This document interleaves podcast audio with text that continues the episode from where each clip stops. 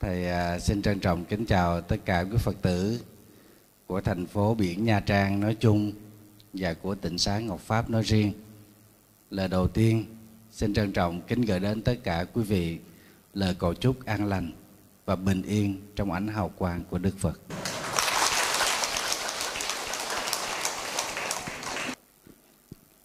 À, kính thưa tất cả quý vị Phật tử, cũng đã mấy năm trôi qua do bận nhiều công việc à, dù ở Nha Trang có các đạo tràng mời nhưng mà thầy không có sắp xếp được.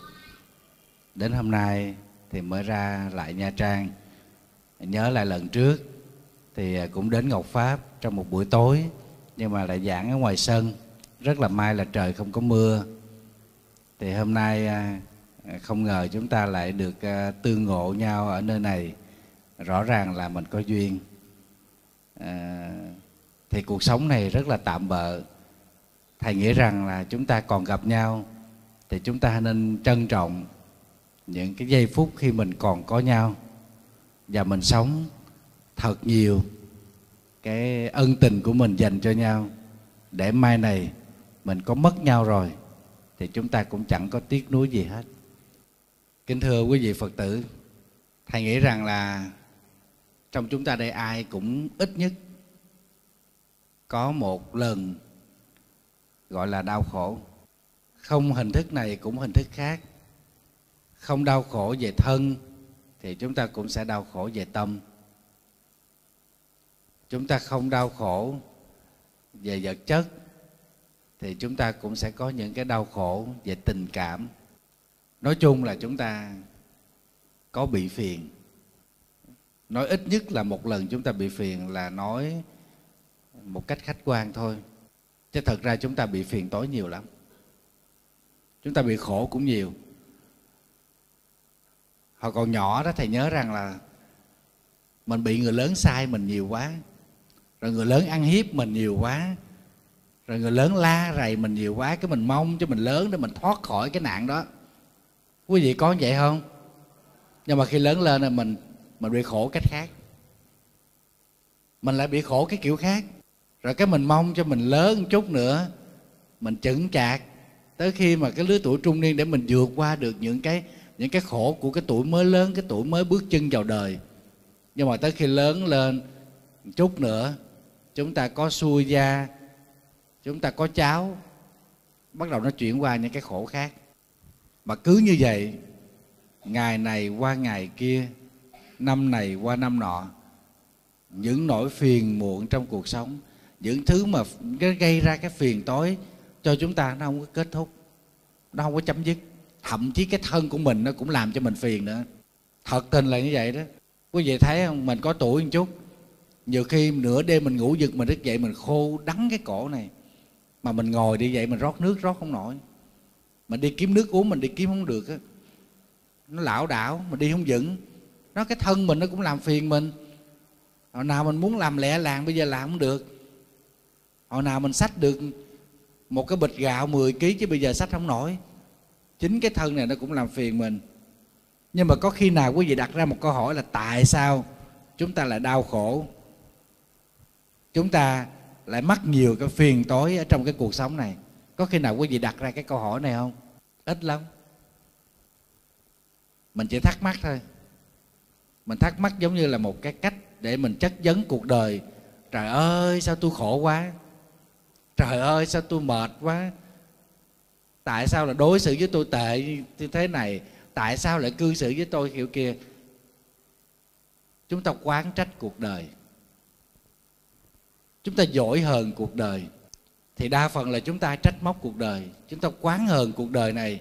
Chứ chúng ta không có tìm hiểu cái nguyên nhân, cái lý do trong cuộc sống này, nếu như mà mình cứ khổ từ tập đầu cho tới tập cuối, vì sao mình sống nổi quý vị ít nhất chúng ta cũng có những cái niềm vui nho nhỏ.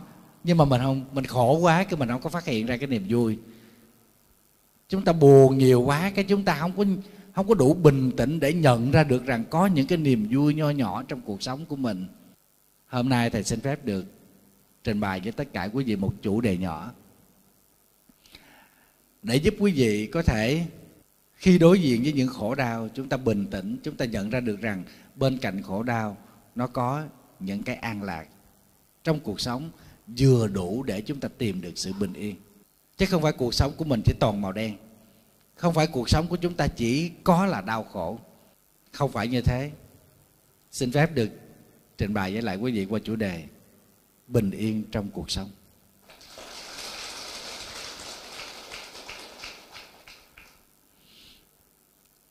Bây giờ xin phép được hỏi mấy cô nè, ở trong đạo tràng này mấy cô đông nè. Sự bình yên của mấy cô trong cuộc sống là gì? Là mâm cơm, là gia đình, là con cái. Có đúng vậy không? Quý vị cũng đi lao động, cũng đi làm, cũng vất vả giống như là bao nhiêu người đàn ông khác ở trong gia đình. Nhưng mà mình còn có trách nhiệm mình còn có một trái tim với những người thân của mình. Cho nên quý vị đi làm xong về còn phải ghé chợ, mua đồ về nhà mình nấu ăn, mình dọn dẹp. Khi mình nấu ăn, mình mệt chứ. Nhưng mà mình nghĩ tới cái cảnh chồng mình, con mình, cháu mình xúm xích bên một bàn ăn đầy ấp tiếng cười, tự nhiên mình quên mệt. Mình vừa làm mình vừa cười nữa, mặc dù mồ hôi đổ xuống mặc dù là cũng có thấm mệt. Nhưng mà khi dọn mâm cơm ra, ngồi chờ hoài chồng không về, con không về, quý vị cảm thấy như thế nào? Khó chịu. Nhưng mà rồi cái họ họ đi về đông đủ. Mình mời vô ngồi trong bàn ăn cơm. Tiếu ta, tiếu tích hỏi han, trao đổi với nhau hôm nay làm gặp ai, chuyện gì, có vui không?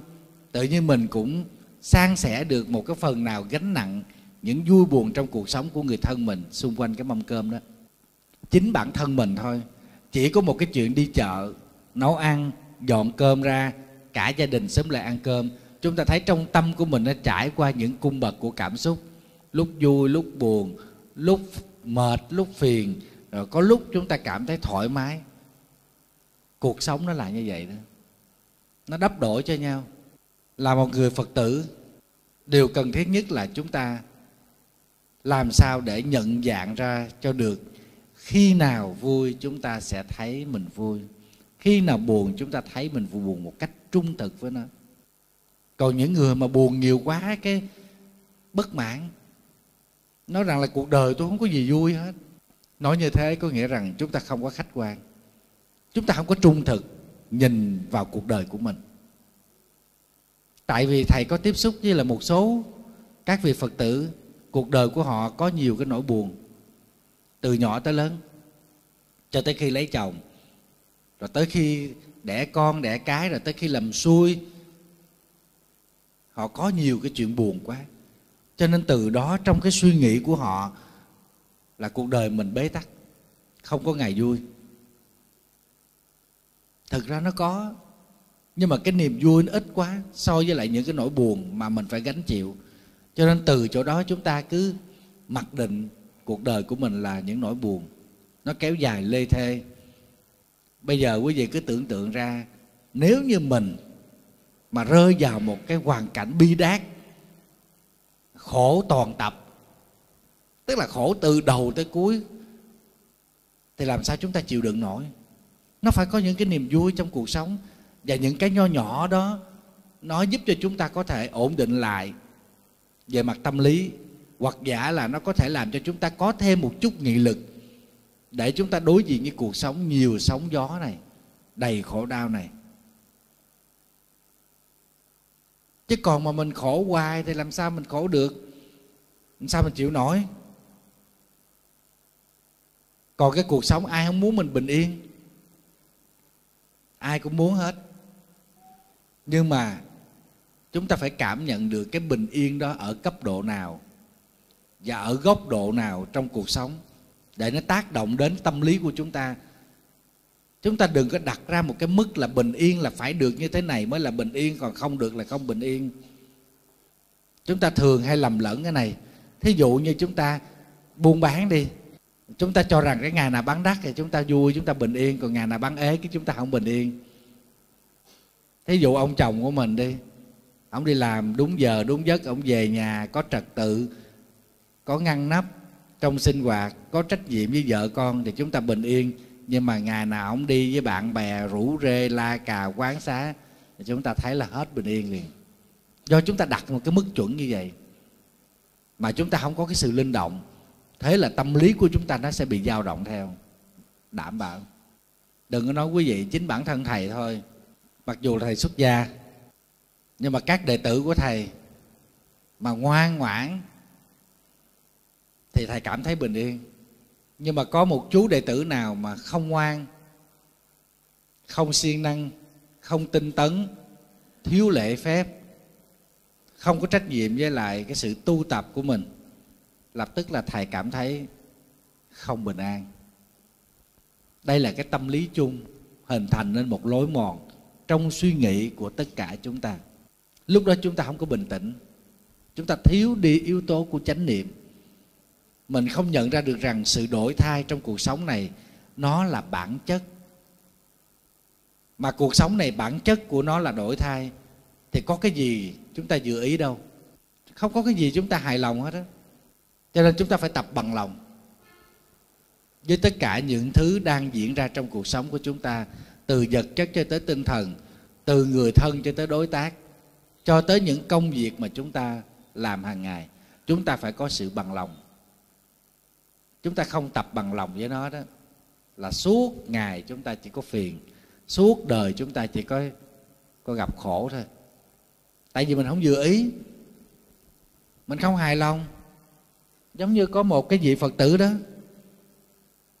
Tới chùa thầy à, lâu rồi thầy mới gặp. Thầy hỏi, con lúc này tu hành thế nào rồi con? Nghe nói là con tu tập nghiêm túc lắm mà. Ăn chay trường rồi mỗi ngày tụng kinh hai thời. Đó, siêng năng làm việc từ thiện. Nghe thầy hỏi thăm thì hình như rà trúng đài hay sao á. Cái cô đó là bắt đầu cổ sổ ra trời ơi sư phụ ơi khổ ghê lắm á. Không có đơn giản giống như sư phụ đâu. Ăn chay cũng không có ăn được trọn vẹn. Phải nấu ăn cho ổng với mấy đứa nhỏ mấy người đó không ăn chay được, cho nên con phải nêm. Con phải nếm cho nên con phiền vô cùng luôn. Con ước gì con được thoát ra khỏi cái nhà đó. Chưa kể nữa đang tụng kinh vậy. Rồi ở dưới cha con nó mở bóng đá lên coi, rồi đầu nó la ó um sùm làm con không tụng kinh được. Con phải xếp chuông mỏ xuống, xong rồi con xuống con coi đá banh chung. Con công nhận là con cũng ghiền coi đá banh, nhưng mà thật sự nó ảnh hưởng tới sự tu tập của con rồi đi làm từ thiện cũng vậy nữa. Có mấy người không chịu bỏ tiền ra làm mà cứ góp ý thế này, góp ý thế kia, nhiều chuyện vô cùng. Ngay cả con đi thập tự đây, con tổ chức mời bạn bè đi, mà lên cái danh sách đi chùa này, đi chùa kia, có người còn nói không nên đi chùa sư phụ nè. Tại vì sao? Tại chùa sư phụ giàu rồi, không đi nữa. Thầy nói thầy đâu có đeo hột sòn đâu, giàu. Kể ra cho một hơi những cái khó khăn, những cái phiền tối trong cuộc sống. Rồi đó cổ thì cổ thích tu tịnh độ. Cho nên là cổ phát tâm của tụng những cái bộ kinh của tịnh độ tông như là à, kinh à, vô lượng thọ. Thì ông chồng cũng là phật tử. Nhưng mà ông chồng tu tập khác với cái bà vợ này. Ông chồng không có ăn chay trường chỉ ăn một tháng bốn ngày thôi. Nhưng mà ông tu tập khác. Ông tu thiền. Ông thích tịnh tọa ông thích ngồi thiền thì bà mới nói là ngồi trong khúc cây. Biết chuyện nào mới thành phật. Người ta niệm phật ta mới thành phật. Gieo cái nhân niệm phật mới thành phật. Còn gieo cái nhân ngồi thì thành cái khúc cây. Bà kể cho thầy nghe mà vui lắm. Giống như là bà là một nhà tri thức lớn vậy đó nha. Là cái người tu tập lâu, có kinh nghiệm vậy đó. Ông chồng mới nói, bà muốn tu cái gì đó bà tu pháp môn của bà, còn tôi tu gì kệ tôi, mắc mới gì bà xía vô. Miễn tôi tu tu nó đúng chánh pháp thôi. Đó rồi ông tụng kinh kim cang. Ông chồng thích kinh kim cang tụng kinh kim cang. Thì bà cũng lén lén nghe kinh kim cang, rồi có bữa bà cũng tháp tụng, bà tụng chung. Bà tụng bà không hiểu. Bà không hiểu, tại vì đức phật đó này, tu bồ đề, nếu căn dựa vào 32 tướng để tìm như lai, thì đó không phải là như lai. 32 tướng không phải là Như Lai, nhưng thật sự đó chính là Như Lai, vì 32 tướng là Như Lai. Bà nghe lùng bùng lỗ tai quá, bà không hiểu gì hết á. Tại kinh Kim Cang là cái kinh cái kinh mà phá chấp mà. Chấp tướng, chấp ngã, chấp pháp, chấp gì cũng phá chấp hết để cho hành giả đạt được cái tánh không của tất cả các pháp, hiểu được cái bản chất không tồn tại, vĩnh viễn của tất cả các pháp. Bà không hiểu. Bà nói cái gì cũng không hết. Xin lỗi, tôi không nấu cơm, ông lấy gì ăn ăn. Bà đưa ra một loạt những cái chuyện có nha. Tôi có nấu cơm mới có cơm cho ông ăn nó, tôi có ủi đồ mới có đồ cho ông mặc tôi có giặt vũ sạch sẽ ông mới có. Tôi bỏ tiền cho bóp ông mới có tiền ông xài. Mà bây giờ ông nói cái gì cũng không không hết lặng sao?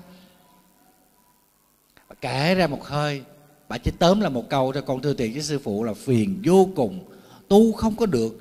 Mệt lắm, toàn là ma chướng không à. Trời, bà làm giống như bà tu sắp thành phật vậy đó. Những người mà tu cao á, mới có ma chướng những người tu mà sắp đắc đạo đó ma dương nó mới hiện ra nó phá. Còn mình cắt ké kỳ nhông mà làm phách. À, mình tưởng là mình tu là sắp bước lên tòa xe không bằng vậy đó. Thiệt á thầy mới nói con à trong cuộc sống này đó khi mình tu tập thì mình đừng có để ý tới những cái bên ngoài những cái cái duyên ở bên ngoài. Chúng ta nhiếp tâm chúng ta tu tập. Vì chính những cái mà chúng ta cho rằng nó trở ngại nó sẽ là cái thước đo cho cái sự tu tập của chính mình. Giống như gian nan chọn mặt anh hùng vậy đó. Chứ còn mà mình tu cứ bằng phẳng, cứ êm đềm vậy, thì nó không có là cái gì. Để chúng ta có cơ hội, mình thấy được mình tu tới đâu, cái năng lực của mình tu tới mức nào. Đằng này thấy con, toàn là kể chuyện này, chuyện kia phiền phức, chứng tỏ rằng ngã chấp của con rất là nhiều đừng nói đâu sao, sáng này nè. Mới hồi sáng này thầy giảng ở chùa lộc thọ nè, có một phật tử thắc mắc. Mà nói nghe dễ thương lắm. Bạn con đó, thọ bồ tát giới rồi, là không lại ai nữa. Lại phật thôi. Cái bà đó mắc cười quá. Bà thọ bồ tát giới chứ bà đâu có phải là bồ tát đâu. Cho nên là sáng thầy mới kêu chỉ ra cho thầy đó. Thầy kêu cái cô đó, là ai chỉ ra cho thầy để thầy tới thầy lại cái bồ tát, bà bồ tát sống đó? Và ba lại để có phước chứ mình thọ giới bồ tát là mình tập theo công hạnh của bồ tát. Công hạnh của bồ tát đó có lục độ vạn hạnh, nhưng chủ yếu là phát tâm từ bi. Thương chúng sanh không đặt điều kiện, dùng cái tâm từ bi đó để làm nền tảng trong tất cả các pháp hạnh tu tập. Chứ không phải thọ với bồ tát rồi cái mình thành bồ tát. Trời ơi! Bà đó ở cảnh giới nào bà rớt xuống đây chứ bà không phải ở nơi này á tự nhiên nói thọ với bồ tát rồi không lại ai nữa, lại phật. Bả lầm tưởng bả là bồ tát đó. Thiệt là khổ ghê vậy. Hồi sáng thầy xin cái, xin bà đó, kêu cái bà đó chỉ ra mà bà không chỉ, bà không dám chỉ. Chỉ thầy gặp rồi thầy tới thầy lại ba lại, chứ chợ gặp bồ tát mừng nó mồ chứ. Mình tu mình gặp chúng sanh mình cũng phiền, mình gặp bồ tát mình mừng chứ. Đó là thầy kể một cái chuyện để chúng ta thấy được rằng đó một khi mình tu tập mà không khéo đó, là chúng ta sẽ rơi vào ngã chấp. Mình cứ thấy mình có tu nè, mình cứ tưởng là mình tu nhiều nè, mình cứ tưởng là mình sẽ làm đủ thứ tì, điều hết ghê gớm. Cái đó đó, nói, xin phép được nói thẳng nha, đừng có buồn nha. Cái đó gọi là vọng tưởng điên đảo. Cái đó là vọng tưởng đó do mê mờ, tức là thiếu đi tuệ giác, không xác định rõ được sự tu tập của mình, pháp môn tu của mình và sở đắc của mình, hay là những niềm vui của mình ở trong cái cuộc sống. Mà nó có khả năng nhận chân được nó, không thấy được, không hiểu được, thì cái đó là thiếu ánh sáng của tuệ giác. Mà thiếu ánh sáng của tuệ giác tức là chúng ta mê mờ. Mê mờ nó sẽ dẫn tới những ảo tưởng vọng tưởng, điên đảo tưởng. Tuy nhiên, nếu như chúng ta nghe theo lời đức phật thì chúng ta có thể tẩy trừ được những ảo tưởng, những mê mờ đó. Khi chúng ta mê lầm, thì tất cả những cái niềm tin của chúng ta vào một đối tượng nào hay là vào một việc làm nào, thì cái niềm tin đó đó, nó sẽ không bao giờ dẫn tới sự an lạc cho chúng ta. Niềm tin mà bắt đầu từ sự mê mờ, nó được đặt trên nền tảng của sai lầm, thì chẳng thể nào chúng ta có thể dùng trí năng để phân biệt được thị phi trắng đen đúng sai trong cái việc làm của mình, trong suy nghĩ của mình. Đây là một cái điều rất là nguy hiểm trong tu tập. Bởi vì chính khi đức phật còn tại thế, chuyện này nó đã diễn ra ở một số các môn phái, các giáo phái theo truyền thống của các giáo phái mà trước khi Đức Phật ra đời đó, ở tại Ấn Độ nó có nhiều lắm, có tới 96 giáo phái. Và mục đích của họ tu tập cuối cùng đó là họ mong được sanh lên cõi trời phạm, tức là được sanh lên phạm thiên thôi. Và họ nghĩ ra cái cách để sanh lên cõi trời phạm, đó là làm khổ cái thân của mình để diệt trừ đi cái cảm giác của mình cho đến cùng tột luôn. Thì sau khi trải qua cái thời gian đó thì chết thì được sanh lên cõi trời phạm. Thí dụ như là họ làm những cái cách như sau đây trong tu tập.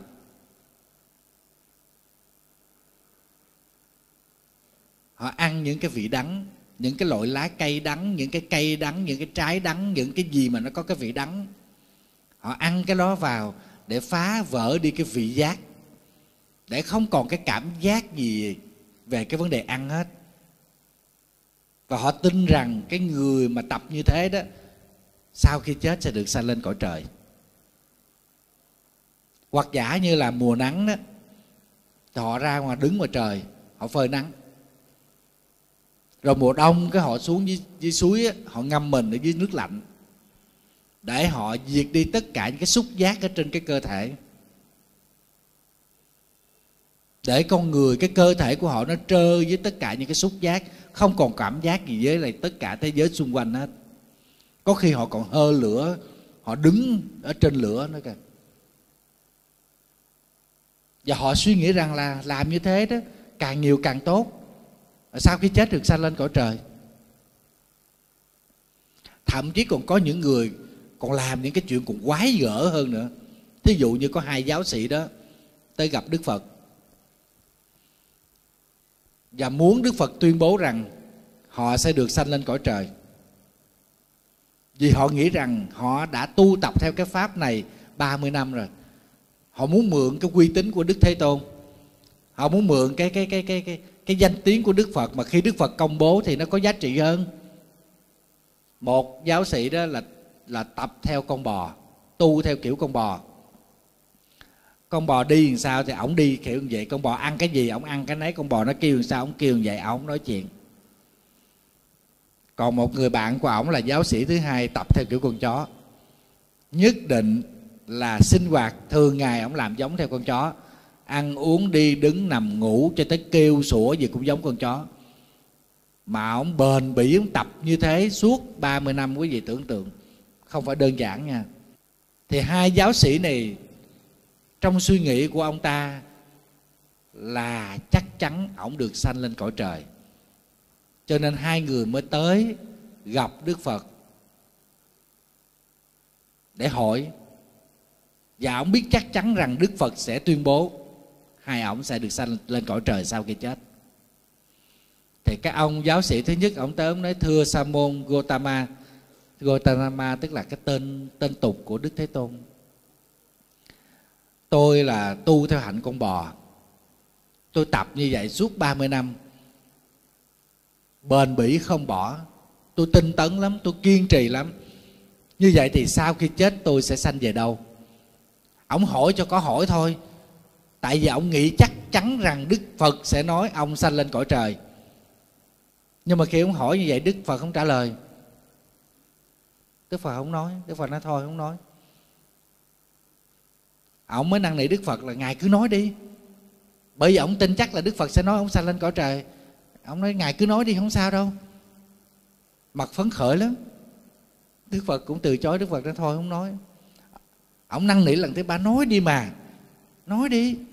Đâu có chuyện gì đâu khó khăn đâu à đức phật nói ờ à, ông ông kêu tôi nói à cho nên tôi nói ông đừng có buồn sau khi chết, ông sẽ thành con bò. Té ngửa ra. Ủa, sao vậy? Sao mà sau khi chết tôi thành con bò? Chứ không phải tôi được sanh lên cõi trời à? Đức phật nói, khỏi đợi sau khi chết, hiện tại ông đã thành con bò rồi. Ông đang làm người đó, ông không muốn, ông muốn làm theo con bò. Cho nên hiện tại đây, cái suy nghĩ của ông, cái muốn của ông như thế, ông đã thành con bò rồi. Gieo một cái nhân như thế thì làm sao sanh lên cõi trời? Nếu muốn được sanh lên cõi trời, thì phải tu những cái nhân được sanh lên cõi trời. Đó là tu thập thiện nghiệp đạo. Tức là giữ 10 nghiệp lành trên ba phương diện thân, miệng và ý. Chúng ta giữ 10 cái nghiệp lành đó. Thì chúng ta mới được sanh lên cõi trời. Còn ông làm theo con bò thì ông sẽ thành con bò ông gieo cái nhân nào ông sẽ thành cái đó. Thì ông mới thắc mắc ông nói gì cái ông bạn của của tôi làm sao? Cái ông bạn mà tu theo con chó này 30 năm làm sao? Đức Phật nói thì sẽ thành con chó. Hiện tại ông thành con chó rồi. Sao ông, ông đâu có ăn giống người đâu ông ăn theo kiểu con chó. Ông nói chuyện theo kiểu con chó ông đi theo kiểu con chó. Tất cả mọi sinh hoạt ông biến thành con chó hết rồi. Gieo một cái nhân thành con chó thì không thể nào có được một cái quả thành chư thiên, thành cõi trời được. Thưa quý vị, qua cái câu chuyện đó, để chúng ta thấy được rằng, nếu như chúng ta có một cái suy nghĩ sai lầm, nếu như chúng ta có một cái nếp tư duy mê muội, hoặc giả là mê tín, tức là cái niềm tin vào những cái chuyện mà không có đúng, niềm tin nó bị sai lệch, thì lập tức chúng ta sẽ khó mà thoát khỏi được cái cảnh phiền não, khổ đau. Bởi vì chúng ta không thể nào dùng được trí năng phân biệt cái nào đúng, cái nào sai, cái nào tốt, cái nào xấu. Cho nên chúng ta phải cố gắng thoát ra khỏi những cái đám mây mê mải bằng cách phát triển trí tuệ và cái sự tự tin vào bản thân của mình. Khi đã có trí huệ rồi, thì chúng ta sẽ thấy rằng những vấn đề mà mình đang mắc phải, thực chất, nó không phải là kiên định. Nó không phải là vững bền, mà nó sẽ thay đổi. Giống như nỗi buồn về cuộc sống. Xung quanh vấn đề cơm áo gạo tiền, nỗi buồn đó rồi nó cũng sẽ thay đổi. Cuộc sống của chúng ta nó dần thay đổi thì cái nỗi buồn nó sẽ thay đổi. Thí dụ chúng ta có những cái nỗi khổ về bệnh tật của mình. Thì chúng ta biết bệnh tật nó sẽ có hai khuynh hướng. Một là nó sẽ thay đổi theo cái chiều hướng giảm dần, và hai, nó sẽ thay đổi theo chiều hướng tăng dần. Nhưng bản chất của cái bệnh đó, nó không phải là cái vĩnh hằng. Nó không tồn tại mãi mãi. Nó không có bền chắc, mà vốn nó biến động như vậy tại sao có nỗi buồn của chúng ta cứ buồn dai dẳng hoài? Bất quá là chết thôi. Như vậy chúng ta buồn vì bệnh hay chúng ta buồn vì chết? Quý vị, buồn vì bệnh hay buồn vì chết? Khó nói quá, phải không? Thật ra là sợ chết. Sợ chết. Có khi cũng buồn vì bệnh, tại vì cái người bệnh đó người ta không có được thoải mái. Thầy từng bệnh thầy biết nè, thấy ai đó làm việc nhanh nhẹn tự nhiên mình mình thấy mình thèm lắm. Mình thèm được đi đứng lẹ làng giống như người ta. Mình không được. Mình bệnh hoạn ra cái mình mệt. Mệt ở trong người. Mình nằm xuống mình ngồi dậy đâu nổi. Phải có người kéo mình mình mới ngồi dậy. Rồi bệnh thở không được. Ăn không được. Ngủ không được. Chửi lộn không được. Nhiều khi mình tức mà mình chửi đâu có nổi. Quý vị thấy khổ ghê không? Cái bệnh nó cũng đem tới cái khổ. Nhưng mà cái cuối cùng của cái bệnh là gì? Là chết. Chúng ta sợ chết. Bây giờ mình cứ suy nghĩ thôi, bất quá, chết rồi thôi. Thì 16 năm sau có một nam tử hán đầu đội trời chân đạp đất nữa. Có gì đâu, chết đâu có gì sợ. Nó là sự kết thúc của đời sống một kiếp này, nhưng nó cũng là cánh cửa để mở ra đời sống của kiếp tái sinh. Thế thôi, nhưng mà cái kiếp tái sinh của chúng ta có được an lạc, có được giải thoát hay không? Thì hoàn toàn do những cái nghiệp nhân chúng ta đã tạo trong đời này, trong kiếp này. Cho nên mắc cái gì mình buồn? Mình lo tụng kinh, mình lo niệm phật để mình gieo những cái nhân tốt để đời sau chúng ta sống được được bình yên hơn, chúng ta thoải mái hơn. Đã bệnh rồi còn cáo gắt, còn gây lộn, còn hung dữ. Thầy thấy có nhiều người bệnh ít bình tĩnh lắm nha. Cái này dễ thông cảm lắm. Người ta bức rứt trong người người ta mệt mỏi, người ta khó chịu. Tại vì thầy từng bệnh, thầy biết, mặc dù thầy không có không có gắt gao với mọi người, nhưng mà thầy im im. Nhưng mà cái im của mình đó cũng làm cho người khác nghẹt thở. Một khi mình ở trong gia đình, mà bây giờ mình không thèm nói chuyện với ai hết, ngồi im liềm, sụ cái mặt đóng đó. Trong lòng của mình đó là mình muốn cho người ta biết là mày không thấy tao đang bệnh hả mày? Mà mày lôi nhoi quá vậy. Mày không biết tao đang mệt hay sao mà mày cứ làng tràn trước mặt tao hoài vậy mày? Nhưng mà mình đang bực, mình không thèm nói, sụ mặt đó là tâm lý chung.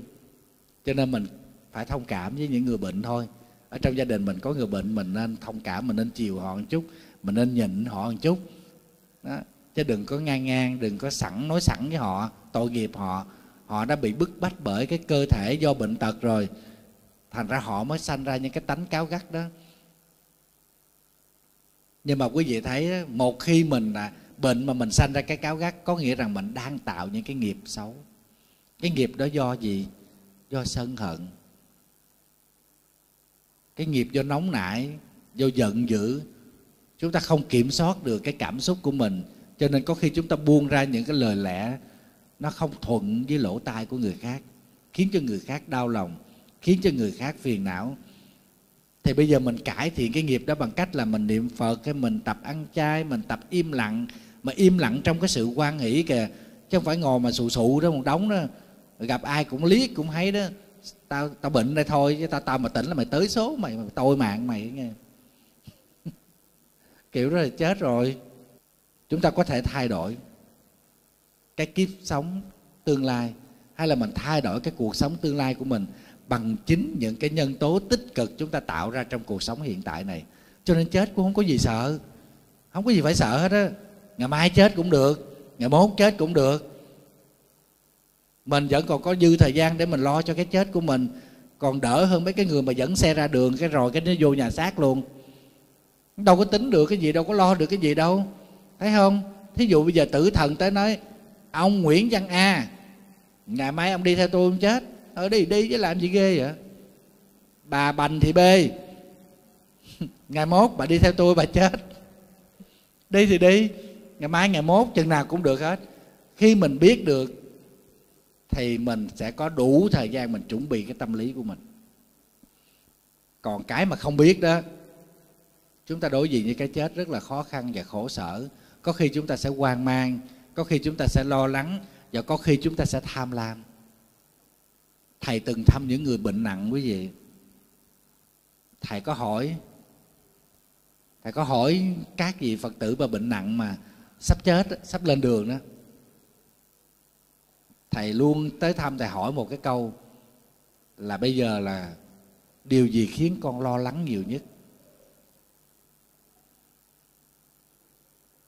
Quý vị biết không? Nói đây để tâm sự thôi. Thực ra thầy thấy tội nghiệp lắm.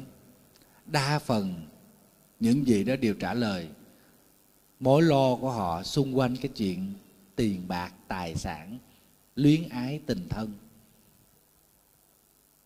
Con sợ sau khi con chết rồi mấy đứa nhỏ nó gây gỗ nhau, nó giành của, nó thưa kiện với nhau ra tòa.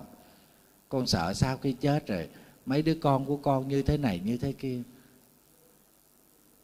Tự nhiên thấy thương những người đó quá. Họ sống cả đời lo cho chồng, lo cho vợ, lo cho con cái. Thì thôi, những giây phút sắp chết này mình lo cho mình đi. Cũng không lo cho mình cứ tiếp tục lo cho người thân của mình. Thầy đều an ủi là, thầy nói con à bây giờ mình có lo một trăm kiếp nữa, nó cũng vậy à. Cái nghiệp của nó như thế là nó như thế thôi. Bây giờ con có lo mà nó không có chịu tu tập, nó không đạo đức, nó không hiền lương thì nó cũng sẽ quậy. Nó cũng sẽ gây khổ. Cho nên bây giờ con cứ lo tu tập, lo niệm phật. Thầy hỏi câu này rất ít phật tử trả lời là lo tới cái sự tu tập của bản thân mình. Thỉnh thoảng cũng có một vài người cũng lo cho bản thân, lo sợ sau khi chết bị đọa, vào những cảnh giới xấu. Bởi vì trải qua một cái quá khứ tạo nhiều ác nghiệp. Tham lam cũng có, sân hận cũng có, si mê cũng có, ghen tương cũng có, ích kỷ cũng có, tật đố cũng có, sát sanh hại vật, nói dối, kiểu gì cũng có hết cho nên sợ sau khi chết rồi sanh vào những cảnh giới xấu. Sợ. Thầy nói đừng có sợ. Bây giờ mình gieo một cái nhân mới. Dù mình còn 5 ngày, 3 ngày, thậm chí mình còn một buổi, mình cũng gieo một cái nhân tốt. Cứ nghĩ cái chuyện đơn giản vậy thôi, hãy gieo nhân tốt thì chúng ta sẽ được kết quả tốt, đừng có lo lắng những cái chuyện quá khứ nữa. Mình không có chối bỏ những điều mà chúng ta đã tạo ra, nhưng đây không phải là cái thời gian để chúng ta lo lắng. Thời gian này là thời gian vàng, chúng ta phải lo cho cái sự tu tập của mình. Có một vị Phật tử thầy hỏi cái khóc. Nói con tiếc thời gian qua con không có tu. Nó có tiền cứ lo đi chơi. Nghe ở đâu mà tổ chức vui chơi gì cũng tham gia hết. Đi mua một cái vé ca nhạc mà bốn năm triệu cũng mua. Đó ăn một bữa tiệc cả chục triệu cũng ăn mà bố thí cúng dường thì không. Nhiều người ngộ vậy đó. Thầy thấy có nhiều phật tử khá giả. Đi du lịch, đi chơi đồ dữ lắm. Nhưng mà tới cúng chùa đó, quý vị biết không? Cúng có một chút xíu à. Ở đây mình không có nói nhiều hay ít. Tại vì mấy người đã móc tiền ra cúng trước mặt thầy. Thầy thấy mà móc ra một cọc vậy đó. Rút một vé à lúc con tờ trời, thầy thấy mà thầy tiếc ghê ít nhưng phải ngắt nửa cọc đó, cúng chùa, có mất đi đâu đâu. Thầy gợi ý trắng trợn quá. Bố thí cúng dường có mất đi đâu đâu. Mình xài thì hết, người ta xài thì còn. Đó, cái phước báo đó rõ ràng thôi.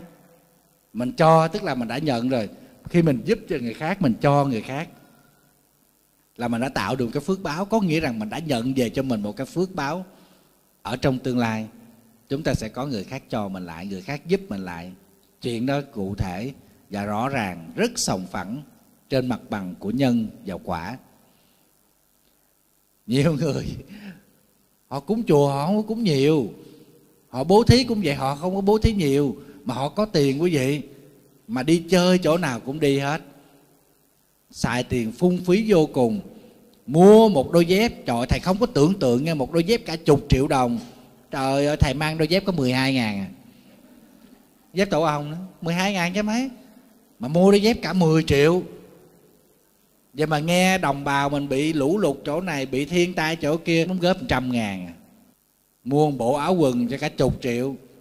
Mua đôi dép cũng cả chục triệu. Xài phung phí vậy đó. Mà làm chuyện phước đức thì lại tính kỹ. Ủa mà đang nói chuyện gì mà nói quá vụ này vậy?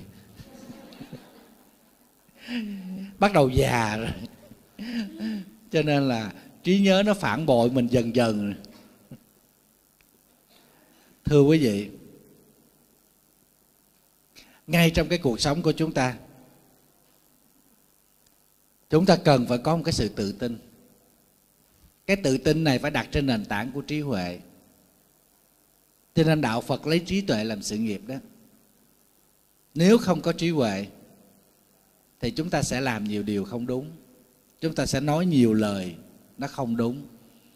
Mà làm không đúng, nói không đúng, chẳng những nó gây ra những cái hậu quả khó lường, mà chính mình còn tạo ra một cái nghiệp không có tốt. Và cái dư âm của nghiệp nghiệp đó sẽ chắc chắn chờ đón chúng ta ở tương lai.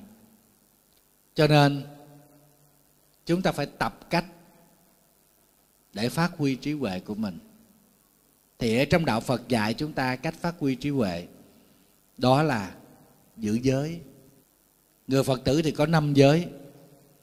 Khi chúng ta thực tập những giới này đó, thì chắc chắn chúng ta sẽ có cái khả năng định tĩnh. Và khi chúng ta định tĩnh được, thì chúng ta sẽ đủ cái sức để hiểu được tất cả những gì đang diễn ra trong cuộc sống của chúng ta đang trải qua trong cuộc đời của chúng ta một cách rõ ràng nhất. Khi chúng ta thấy cái sự việc đó trong lúc bình tĩnh thì chúng ta sẽ biết cách để chúng ta xử lý. Đó là người có trí tuệ. Nhưng mà nếu như cái người mà thấy cái sự việc đó diễn ra mà không bình tĩnh thì chúng ta sẽ xử lý sai. Thí dụ, bây giờ trong nhà mình có người bị phỏng đi, bị phỏng nước sôi.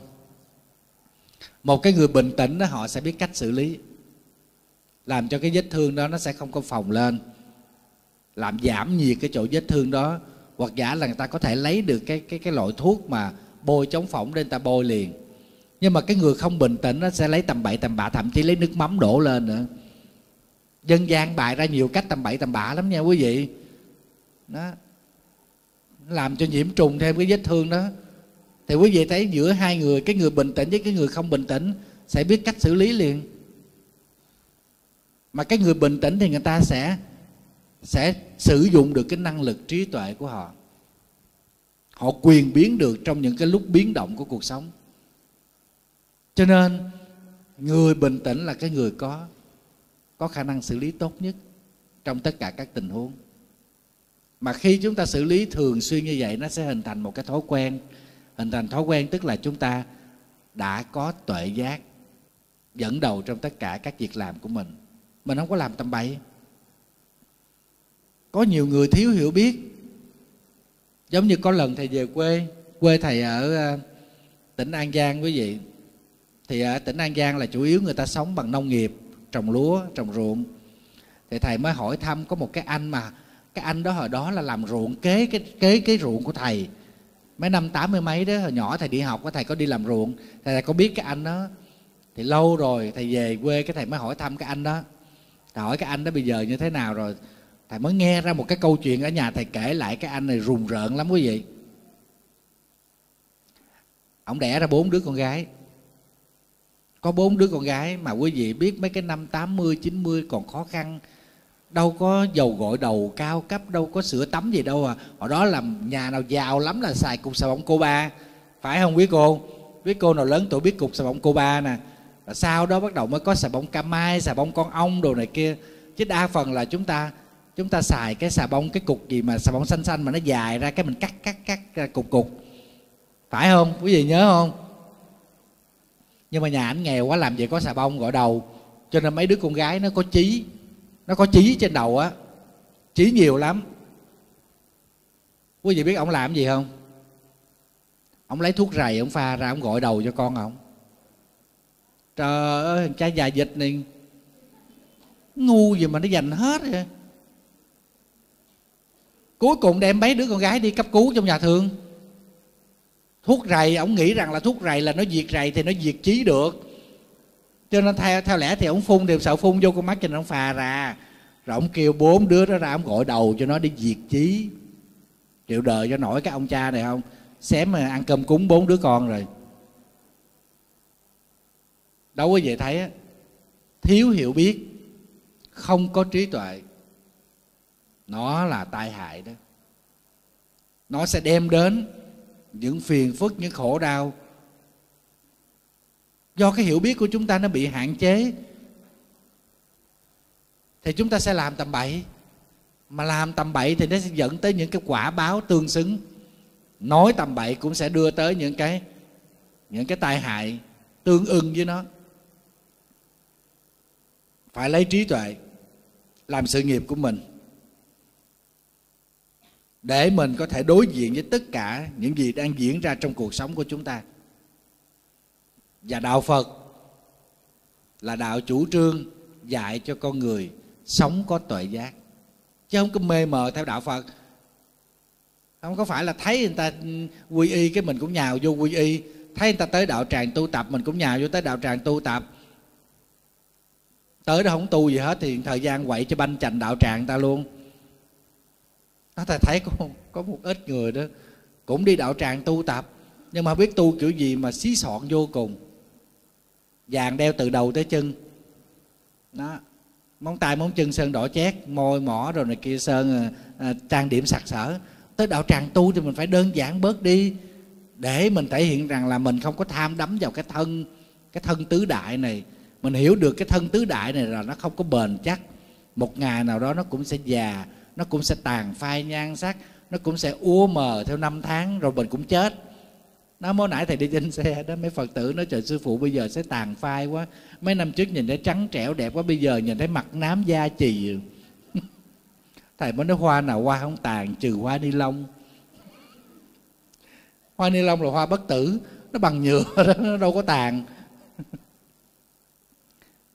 đó, mình đi tới đạo tràng tu tập ít nhất là mình hiểu được rằng thân của mình là thân giả tạm. Do đất nước, gió lửa nó hợp lại thành, nó không có bền chắc. Chúng ta cứ tô đắp cho thân mình. Rồi một ngày kia, nó cũng trở về với cát bụi. Mà mình đi vô chùa tu tập mà mình lè lẹt, mình diêm dúa vậy. Ai ngắm? Phật đâu có ngắm. Mấy thầy cũng đâu có ngắm. Chẳng lẽ mình vô bẹo hình bẹo dạng để dụ mấy thầy à? Là ma đăng già à? Không lẽ mình đi vô mình khoe hột sòn với đậu tràng? Được khoe vàng, khoe của à. Phải không?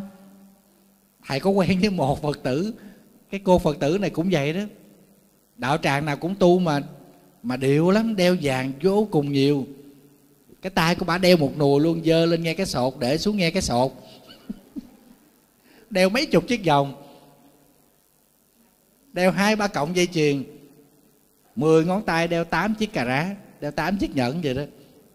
Thầy nói con đi tiệc cái con con có thể đeo vậy được. Đi dự dạ yến đi dự tiệc tùng rồi này kia đó mình có thể mình mặc đồ đẹp mình trang sức đẹp. Nhưng mà đi vô chùa tu thì thôi bớt bớt mấy cái đó lại đâu có ai đâu mà ngắm. Tại đeo để làm gì? Để khỏe của chứ để làm gì? Đeo để đẹp thì ta đeo một cái thôi là nó cũng đủ tôn lên cái vẻ đẹp quý phái của mình rồi, này đeo còn nuôi nuôi nuôi giống như cái mỹ nghệ vàng bạc vậy đó rồi thời gian đâu nữa tu rồi giữ của không tu gì. Sao cười dữ vậy? Phải không?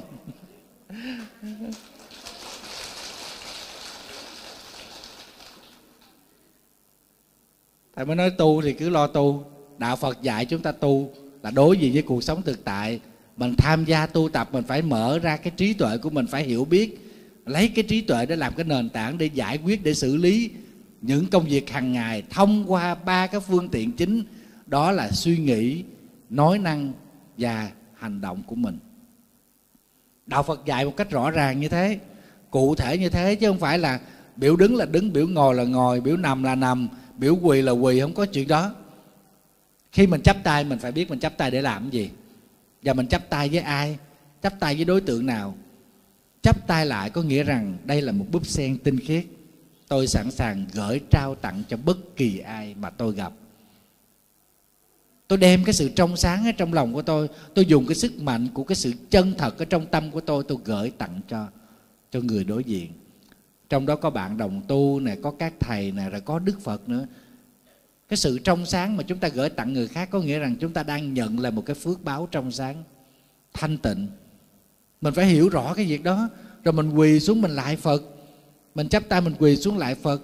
Con lại phật để cầu cho tâm con nhập vào trong tâm phật, để cái ngã chấp của con, cái tôi của con nó sẽ mòn dần. Con không còn ngạo mạn, con không còn thấy con là quan trọng nữa.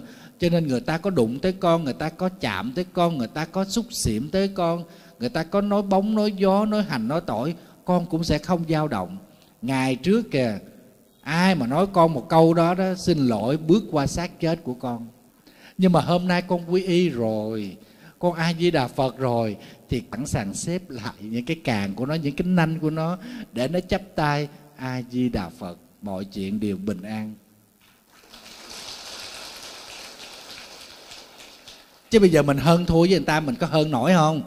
Mình có thể, mình thắng họ lần này, nhưng mà họ có nhịn mình không? Họ sẽ bắt đầu kiếm thêm quyến thuộc để chiến đấu với mình tiếp tục tập hai à, cứ như vậy mà quán quán thù thù nó không có dứt. Nó cứ liên tục à đâu có kết thúc đâu. Thôi thì mình chắp tay lại ai gì là phật cái nó xong mà. Tại vì sao? Tại vì ngậm máu phun người trước dơ miệng mình. Cái người mà nói người khác những cái lời thị phi nói xấu người khác thì trước tiên cái nhân cách của người đó đã là không có sạch sẽ rồi. Không đẹp đẽ gì không tốt lành gì. Chính người đó đã có một cái cái nghiệp bất thiện rồi. Mình không cần phải phải trả đũa với họ, cũng không cần phải chiến đấu với họ để làm gì. Tâm mình để chứa đựng những thứ khác trong sáng hơn, đẹp đẽ hơn, dễ thương hơn, lành mạnh hơn. Chứ tâm mình cũng chứa rác giống như họ, là thôi mình có khác gì họ đâu. Họ đã mang rác tới cho mình rồi, thì họ tự mang rác về. Mình không có đón nhận. Vậy thôi, cho nó khỏe. Cho nên người mà có cái suy nghĩ như vậy tức là người đó có trí huệ, có tuệ giác. Mà người có tuệ giác là cái người sẽ biết quản lý tất cả những hành động, những lời nói, những suy nghĩ của mình theo chiều hướng chính đáng, đúng đắn. Còn người phật tử thì chúng ta gọi là thánh thiện hay gọi là thiện nghiệp. Đó là tôn chỉ của đạo phật, dạy cho người ta đối diện với thực tại. Tôi nghèo nhưng mà tôi không có tội gì hết á. Chẳng qua tôi nghèo thôi. Nghèo tiền, nghèo bạc thôi. Bữa nay không có tiền, ngày mai tôi làm tôi có tiền. Mình sống quan trọng là đạo đức, là nhân phẩm. Chúng ta phải làm giàu cái đạo đức, làm giàu cái nhân phẩm đó. Vẫn còn hơn cả khối người. Họ thừa tiền. Tiền họ đếm không hết. Nhưng mà họ sống rất là tệ. Đạo đức của họ không viên mãn nhân cách của họ cũng không có trong sạch. Mình xác định một cách rõ ràng như vậy đó. Và mình đối diện với cái nghèo, với một cái tinh thần nhẹ nhàng, thoải mái. Tôi nghèo tiền thôi, chứ tôi không có lại gì, cho nên anh không có được khinh tôi. Anh khinh tôi có nghĩa rằng anh tự khinh chính bản thân của anh. Mình cũng không cần phải so đo. Và đạo phật dạy chúng ta đối diện với cái nghèo đó bằng cách là chúng ta tỉnh táo, chúng ta hiểu được rằng nghèo do đâu nghèo do tham. Do quá khứ của chúng ta tham lam bỏn sẻn, không có biết bố thí, không có biết chia sẻ với người nghèo khó. Cho nên đời này chúng ta sanh ra gặp cái hoàn cảnh nghèo, chứ mình đâu có muốn mình nghèo. Nhưng mà sanh ra trong cái gia đình nghèo rồi làm sao? Rồi mình lớn lên mình cũng chưa thoát được kiếp nghèo. Nhưng bây giờ mình hiểu được rằng cái nghèo là từ những cái nguyên nhân đó. Bây giờ chúng ta cải thiện nó bằng cách là mình tự bố thí, mình tự cúng dường, mình bố thí cúng dường theo cái khả năng của mình người ta có thể cúng dường một triệu mình mình thì mình có 10 ngàn, mình cúng dường 10 ngàn. Nó cũng là tiền mà, nó cũng là tài sản của mình mà. Chúng ta cải thiện dần dần như vậy, thì chúng ta gieo một cái nhân tố tốt, thì chắc chắn chúng ta sẽ có một cái quả tốt sau này, mình không nghèo nữa. Đó là người có trí tuệ. Mình đối diện với cái nghèo và mình cải thiện cái nghèo bằng một cái sự nỗ lực cố gắng phấn đấu dương lên trên nền tảng của một cái người cầu tiến chứ mình không có bao giờ mà mà mà mà mình chấp nhận nó một cách thụ động. Thôi tôi nghèo kệ tôi. Tôi nghèo cho nó hết cái kiếp nghèo này. Nói cái kiểu đó mình tu làm chi? Mình không có khả năng thành phật mình là phàm phu thì mình làm phù, phàm phu miết sao? Mình vẫn có khả năng thành phật. Mặc dù hiện tại mình là phàm phu nhưng mà mình tu tập cái nhân phật mình sẽ thành phật. Cho nên đạo phật khác với các tôn giáo khác có tôn giáo dạy người cố gắng chạy trốn khỏi thực tại bằng cách là nói thượng đế an bài tất cả. Chuyện gì cũng thượng đế sắp đặt hết. Mình muốn thoát cũng không được. Mà thượng đế đã an bài rồi, phải chịu đi. Cho nên có nhiều người phải nương tựa vào thượng đế, phải cầu xin thượng đế. Đó. con xin ơn trên cho con lấy được người con yêu suốt đời phải không?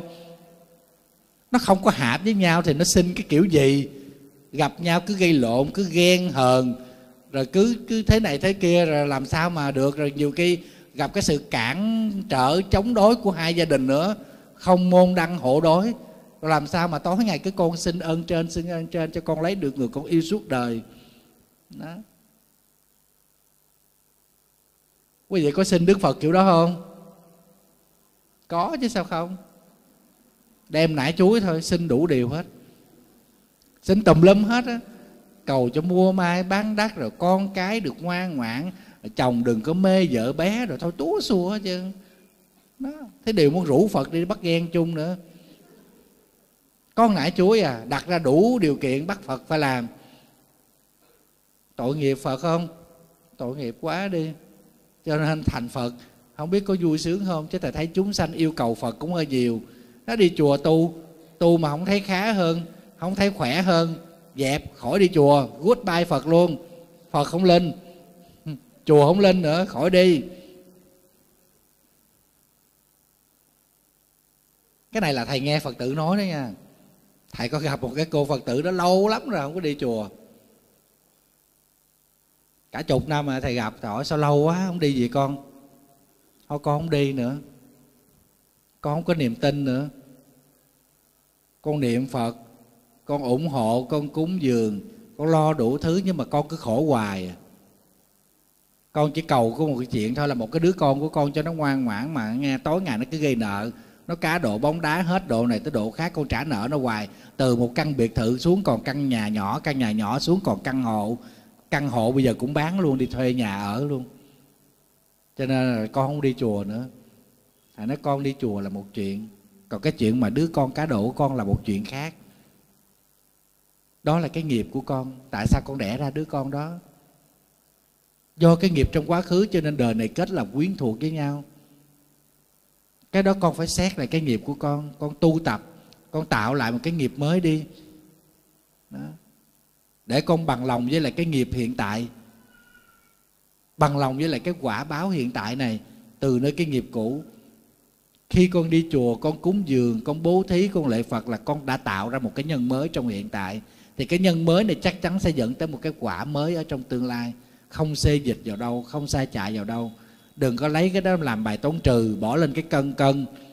Rồi cảm thấy không thoải mái rồi rồi cho rằng chùa không linh, phật không linh, tội nghiệp quá. Tu như vậy là thiếu tuệ giác, không có chánh niệm rồi có người phật tử lâu lắm thầy mới gặp thầy nói ủa sao lâu quá không đi chùa con? Quý vị biết bà trả lời sao con giận thầy. Tỉnh bơ vậy nói ngay mặt thầy. Tao nói vụ gì? Thầy làm gì mà giận thầy? Con chào thầy mà thầy không chào lại. Hỏi hồi nào? Lần đó con chào thầy thầy, thầy ngó lơ thầy không thèm chào con. Thầy nói nhớ không ra nhưng mà thôi, nếu mà có giận thì cho thầy xin lỗi. Chắc lúc đó thầy bận, thầy đu bu cái gì đó. Chứ thầy đâu có đến nỗi mất lịch sự như vậy. Đứa nít chào thầy thầy còn chào lại mà. Trời ơi, đó, đi chùa đấy dễ dàng bỏ chùa, dễ dàng bỏ ông thầy. Chỉ vì một chuyện vậy thôi à. Rồi còn có người, lâu quá, thầy cũng không gặp. Thầy hỏi sao vậy? Cũng giận thầy. Thầy hỏi lý do gì? Nó giận thầy là tại vì thầy tụng kinh, thầy phục nguyện đó thầy hồi hướng lúc mà đầu năm cầu an đó, thầy không phục nguyện tên gia đình con. Con có viết tờ giấy con đưa cho thầy, mà thầy đưa cho ai đọc có thầy không có đọc. Thầy nói, trời ơi, nó có ngàn tờ giấy, sao thầy đọc nổi? Thì trong một cái buổi tụng kinh thì chia ra cho 10 thầy. Thì một thầy đọc trăm tờ thì có khi thầy đọc trúng nhầm cái gia đình này, không trúng nhầm gia đình con thì gia đình con mấy thầy kia đọc. Nhưng mà thầy đọc có micro thì nhiều người nghe, còn các thầy khác đọc không có micro. Có một cái micro thôi chứ bây giờ 10 thầy mà cầm 10 cái micro giống chữ lộn sao, sao, sao nghe được? Ủa vậy hả? Vậy mà con tưởng là thầy ghét gia đình con thầy không đọc thầy không chú nguyện chứ. Đó, đủ kiểu hết. Có ông thầy không thương? Ông thầy ông bỏ cha bỏ mẹ bỏ hết tất cả người ta đi tu thì mình phải thương chứ. Quý vị thấy không? Quý vị muốn uống cà phê cái chạy ra quán uống cà phê còn thầy dám đi không? Sao dám? Đi người ta chửi chết á. Quý vị buồn, quý vị có thể khóc, mấy thầy dám khóc không? Khóc người ta nó mít ướt. Quý vị gặp chuyện vui, quý vị cười được, chứ mấy thầy dám cười không? Không dám cười. Vui cái mình cười ha hả được, chứ mấy thầy đâu dám cười. Cười người ta nó mất nết. Trời ơi, mấy cái bà đi chùa này toàn là má chồng không à. Đi vô chùa giờ mà ông thầy giống như là sâu mối con dâu vậy đó gặp một cô phật tử nào mà trẻ trẻ, ăn mặc đẹp đẹp, chút mà chào thầy bắt đầu dòm ngó để ý. Trời bữa nay con ma đang già này tới nó giảng ve đây nha. Nói là bắt đầu dòm ngó ông thầy rồi. Thấy khổ không? Ta có ông thầy để mình thương chứ. Trời ơi, ai mà có ông thầy mà để giận, để hơn thiệt là tội nghiệp. Giờ thí dụ như mình có người em đi tu rồi, mình thương không? Mình có đứa con đi tu, mình thương không? Đó, con mình đi tu tự nhiên cái bà kia bà tới bà xài sể, mình đau lòng không? Tự nhiên cái cái bà kia tới giận hờn, mình buồn không? Mình cũng buồn chứ. Cho nên là phật tử mình phải có trí tuệ một chút, thương ông thầy một chút. Thương nhưng mà không có chiều ông thầy làm tầm bậy tầm bạ nha. Thầy thấy có một số phật tử chiều mấy thầy làm tầm bậy tầm bạ đó. Rủ mấy thầy đi chơi. Đi tắm biển. Tắm biển. Có không? Thầy hỏi có không? Bây giờ trả lời cho thầy nghe có có không? Tắm biển nó không có tội. Cái biển nó cũng không có cấm mấy ông thầy tắm. Nhưng mà thật sự một ông thầy mà đi xuống đó tắm nó khó coi lắm quý vị.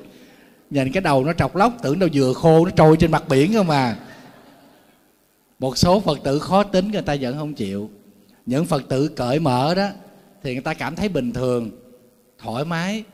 Cái chuyện tắm biển không có gì tội lỗi hết. Nhưng mà đối với một số phật tử khó tính, người ta không bằng lòng ta nói thời gian thầy tắm biển để thời gian đó thầy đi bố thí, thầy đi cúng dường, thầy đi lại phật, thầy đi ngồi thiền nó tốt không? Cho nên khách quan cá nhân của thầy đó, thầy nghĩ thôi mình cắt bớt cái niềm vui cá nhân tắm biển đó đi. Để mình ở nhà, mình không có làm gì cho người ta buồn, không làm gì cho người ta phải nghi ngờ, không có làm gì cho người ta suy nghĩ, cái đó cũng là công đức rồi. Tức là những người phật tử khó tánh đó, người ta không phải suy nghĩ nhiều nữa. Mấy phật tử rủ mấy thầy đi uống cà phê có không? Có. Thật ra ông thầy đi uống cà phê nó cũng không có tội. Nó không có tội. Nhưng mà một ông thầy mà đi vô cái quán uống cà phê nó cũng khó coi quý vị. Hơi khó coi. Mặc đồ gì đi? Nó thay đồ á, suối tầm bậy tầm bạ vậy.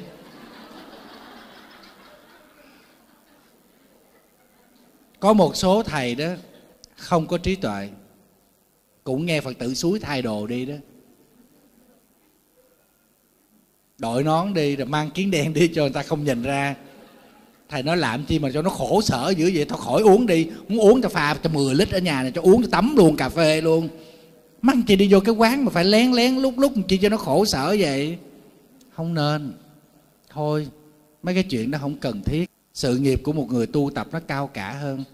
Chính cái sự mà khắc kỷ của mình, cắt đi những niềm vui của mình, đó, nó đổi lại là cái sự tôn kính của các thế hệ phật tử. Cũng đâu có mất đi đâu. Cho nên phật tử đừng có rủ mấy thầy đi chơi tùm lum tùm la. Tầm bậy tầm bạ, cái đó nguy hiểm lắm. Người ta mà phát hiện người ta đánh giá là người ta chửi chung mấy ông thầy. Chứ người ta không có kêu thầy a, thầy b ra nói đâu mà người ta nói mấy thằng cha thầy chùa. Khổ không? Nó nó ảnh hưởng tới đạo pháp, nó ảnh hưởng tới cả một cái tôn giáo của mình ta khinh bỉ đi. Cho nên là quý vị không có nên chiều các thầy. Thầy thấy phật tử thời đại này đó, thương các thầy có nhiều cái còn không đúng nữa nè. Thấy mấy thầy đi tu từ nhỏ thấy thương quá đi. Cho nên nhận làm con nuôi. Có không quý vị? Có. Người ta bỏ cha, bỏ mẹ đi tu. Tự nhiên đi tu thời gian chục năm cái lồi ra bà mẹ nuôi. Vô duyên không? Trời ơi! Kỳ cục vậy thương mến các thầy, quý kính các thầy thì trợ duyên cho các thầy tu tập. Mà phải tu tập cho nó đúng đắn để làm sáng rực lên cái đạo của mình. Chứ không phải là chiều chuộng các thầy hoặc giả là luyến ái với các thầy. Nó rồi thương các thầy, xong rồi mua đất cho mấy thầy, rồi cất cốc, cất am, rồi vô đó ở tu. Vài ba bữa nhái nó nhảy vô đợp đợp đó. Thầy thấy mấy người học trò của thầy đó, mới học ra trường, cũng có một chút ngoại hình cũng có một chút tài năng vật tài lẻ. Nó cho nên kết nối được một số phật tử, rồi quý mến, rồi hùng tiền lại cất cốc ở, cho ông thầy ông ở.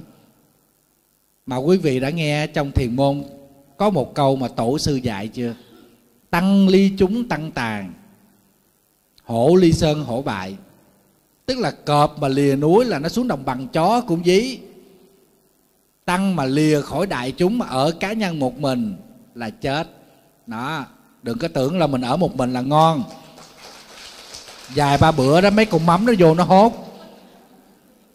Nó hốt mất xác chứ đừng có giỡn. Rồi bài ra các cốc, các am tu thì không có nhiều.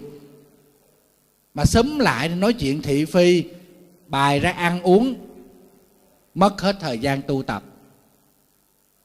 Thương như thế không có không có tuệ giác. Thương như vậy không đặt trên nền tảng của trí tuệ, mà đặt trên nền tảng của sự tham ái, luyến ái đấm nhiễm, thì cái đó sẽ đưa tới những nguyên nhân khổ đau. Thầy có một cái à, thầy học trò đó, ngoại hình đẹp lắm nha quý vị, cao một thước tám, ngoại hình dễ coi, đường đường tăng tướng, đẹp lắm, học cũng giỏi giang, gia đình cũng khá giả. Rồi cái học xong, rồi cái gia đình á, trợ duyên cho mua miếng đất ở ngoại ô sài gòn đó, cất cất thất ở, thầy thầy đó nói rằng là thầy tu ở trong chúng á, là phải theo đại chúng này kia kia nọ. Thầy không có thời gian để thầy nghiên cứu, để thầy học, nghiên cứu sinh. Tức là thầy không có học được cái thạc sĩ, chương trình thạc sĩ của thầy. Gia đình cũng chiều thương con mà, gia đình giàu có lắm. Thầy biết thầy la. Thầy nói, con không có được. Đi vô trong chúng ở. Bởi vì người tu sĩ đó lấy cái học làm phương tiện thôi cái tu tập để giải thoát là cứu cánh. Con phải xác định cho được cứu cánh của mình là cái gì? Là sự giải thoát chứ không phải là sự học. Học lấy bằng này bằng kia xin lỗi, khỏi cần tu. Ở nhà mình cũng học được. Nó con cháu quý vị cũng là tiến sĩ, cũng là thạc sĩ mà. Thì ông thầy không nhất thiết phải lấy cái đó ra làm cái mục đích của mình. Cho nên con phải vô trong chúng con tu tập. Không sao đâu, sư phụ con từ xưa tới giờ, con ngoan mà, sư phụ biết mà.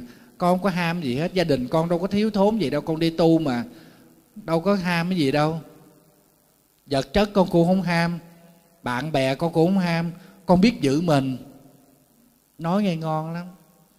Sáu tháng sau, thiệp hồng báo tin. Thầy nói, con ơi, đức phật đã dạy rồi trong kinh à, trong kinh tứ thập nhị chương rồi. Chưa chứng quả a la hán thì đừng tự tin đức phật dạy các thầy tỳ kheo đó dạy tu sĩ đó chưa chứng quả a la hán thì đừng có tự tin vào mình. Ông bà mình có câu rất là hay 70 chưa gọi là lành con mới có hai mấy ba chục tuổi à. Mà cái tuổi mà mà mà mà, mà đàn ông mà hai mấy ba chục tuổi cái tuổi đó đẹp lắm quý vị. Đó. Huống chi là khôi ngô tuấn tú nữa hiền lành nữa. Mấy con mắm đó nó chịu đâu có nổi. Nó thèm thịt đường tăng ghê lắm. Ăn miếng thịt đường tăng sống ngàn năm trời ơi, thầy nghe mấy thầy học chung với lại cái thầy đó, báo lại sư phụ ơi, nó chuẩn bị đám cưới rồi. Thầy nghe thầy hỏi, ôi, đâu có cứu giảng được nữa. Đó, quý vị thấy không? Thương con đó, thương đó, phật tử thương đó, thương không đúng cách. Cái đó cũng là sai lầm. Thì thưa với lại quý vị, phật tử chúng ta là cái người hộ pháp, hộ trì chánh pháp có nghĩa rằng là chúng ta ủng hộ và bảo vệ làm cho chánh pháp phát triển, làm cho chánh pháp ngày một tỏa rạng qua cái con đường phương tiện, hoàng hóa và sự tu tập của các thầy. Cho nên phật tử phải đóng một cái vai trò quan trọng trên nền tảng tuệ giác của một người hộ pháp. Chứ đừng có lấy cái tình cảm của mình ra làm trọng. Đừng như thế. Mặc dù là chúng ta có nhân duyên với thầy này cho nên chúng ta mến thầy này hơn. Nhưng điều đó không có nghĩa rằng là chúng ta sẽ chiều theo các thầy này, làm những cái điều không đúng. Thì như thế nó sẽ ảnh hưởng tới tới những cái điều mà uy tín thanh danh của đạo Phật nói chung và của tất cả những tu sĩ của Phật giáo nói riêng. Thì thưa với lại quý vị, nếu như cho rằng cái chuyện đó là thượng đế an bài, thì thiệt là chúng ta thấy nó không có đúng. Tại vì chúng ta có thể thay đổi được nó bằng cái quan điểm của mình, bằng cái suy nghĩ của mình. Và đức phật dạy chúng ta trong bát chánh đạo đó là chánh tư duy. Chúng ta phải suy nghĩ về những điều đúng đắn, suy nghĩ bằng những nếp suy nghĩ đúng đắn. Thì chúng ta sẽ thay đổi được những cái hành động sai lầm, những lời nói sai lầm, chuyển sang cái hướng đúng đắn, cải tạo được cái nghiệp của mình. Chứ thượng đế nào an bài đó. nếu điều tốt đến thì lại cho rằng đó là thượng đế ban ơn cho mình còn như gặp những cái điều xấu, thì đổ thừa cho là ma quỷ phá mình. Đạo phật không có chủ trương như vậy. Là người phật tử, chúng ta phải thấy rằng niềm tin của chúng ta phải xác lập trên nền tảng của trí tuệ.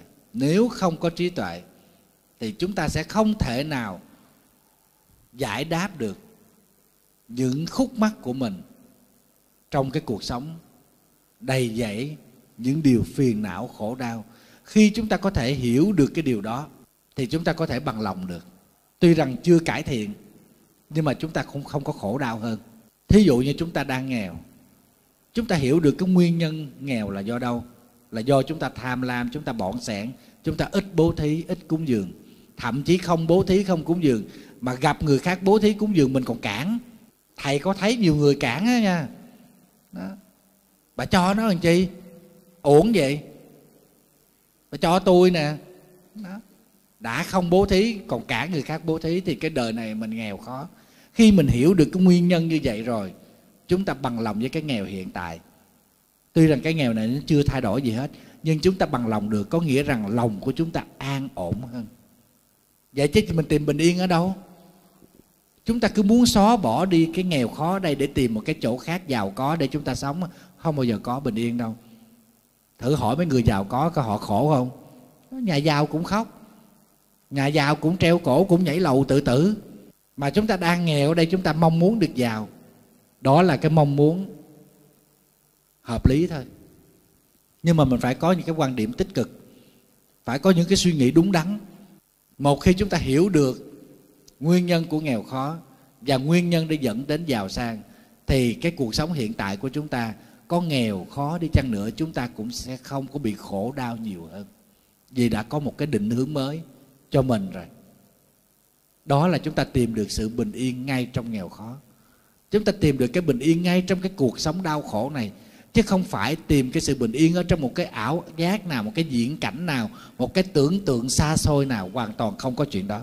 Đạo phật dạy chúng ta đối diện với cuộc sống hiện tại. Và chúng ta phải thay đổi nó và mình có trách nhiệm để mình chuyển đổi nó. Đó là sự tu tập. Chúng ta là người chịu trách nhiệm trực tiếp cho hầu hết tất cả các vấn đề của bản thân của chúng ta. Nhưng đồng thời chúng ta cũng có chịu trách nhiệm gián tiếp đối với những vấn đề ở mức độ xã hội, như vấn đề chủng tộc, vấn đề truyền thống, vấn đề tôn giáo, vấn đề kinh tế. Tất cả những vấn đề xã hội này, chúng ta cũng có một cái trách nhiệm gián tiếp. Thí dụ như bảo vệ môi trường sạch này thì chúng ta cũng không có xả rác chúng ta không xả rác là chúng ta gián tiếp, chúng ta bảo vệ môi trường. Chứ không phải là chúng ta nói mình không xả rác, người khác cũng xả rác, hơi sức nào mà giữ. Thì cái kiểu đó biết chừng nào mới sạch được môi trường. Đó là trách nhiệm gián tiếp của mình đối với xã hội. Như thí dụ kinh tế, chúng ta ổn định được kinh tế bản thân, ổn định được kinh tế gia đình, điều đó có nghĩa rằng chúng ta góp phần ổn định kinh tế của xã hội. Đó là trách nhiệm gián tiếp. Thí dụ như truyền thống đạo đức trong gia đình của chúng ta tam đại đồng đường, tức là ba thế hệ ở chung, ông bà, cha mẹ, rồi tới con cái. Thì chúng ta có cái truyền thống này, và con cái phải biết nghe lời cha mẹ, nghe lời ông bà, không có cãi lại. Cho dù là cha mẹ, ông bà nói những cái chuyện khó nghe, nói những điều chưa đúng, thì chúng ta cũng bình tĩnh để chúng ta lắng nghe, và có dịp khác, có cơ hội để chúng ta nói lại, chứ không phải mình ong ống mình cãi lại. Cái đó là không có lễ phép, không có lễ giáo thì một khi cái thế hệ trẻ nó duy trì cái truyền thống đạo đức này nó sống lễ phép với người lớn có nghĩa rằng nó đang có trách nhiệm với bản thân một cách trực tiếp để kiểm soát cái cơn giận của mình cái nóng của mình cái bực bội của mình khi nghe những cái điều không có đúng từ người lớn áp đặt xuống. Đồng thời nó cũng có trách nhiệm gián tiếp để duy trì cái truyền thống đó. Thì thưa với lại quý vị nếu như mình có trách nhiệm trực tiếp với hầu hết những việc làm bản thân mình và trách nhiệm gián, gián tiếp tới các vấn đề xã hội thì qua đó, nhân loại có thể sẽ biết được rằng chúng ta đoàn kết hay là chúng ta bị chia rẽ bởi một cái sự tác động nào đó. Những điều kiện mà làm cho nhân loại ngày nay bị suy thoái là xối mòn, rộng khắp các tiêu chí đạo đức và những hành vi của con người được điều khiển từ cái tâm ô nhiễm của con người do sự tham chấp mà ra đó quý vị thấy, thí dụ như thực phẩm không sạch, mà đa phần chúng ta phải sử dụng cái thực phẩm không sạch đó. Chúng ta ra, chúng ta mua rau, cải, chúng ta mua những cái loại thực phẩm, thức ăn, thức uống.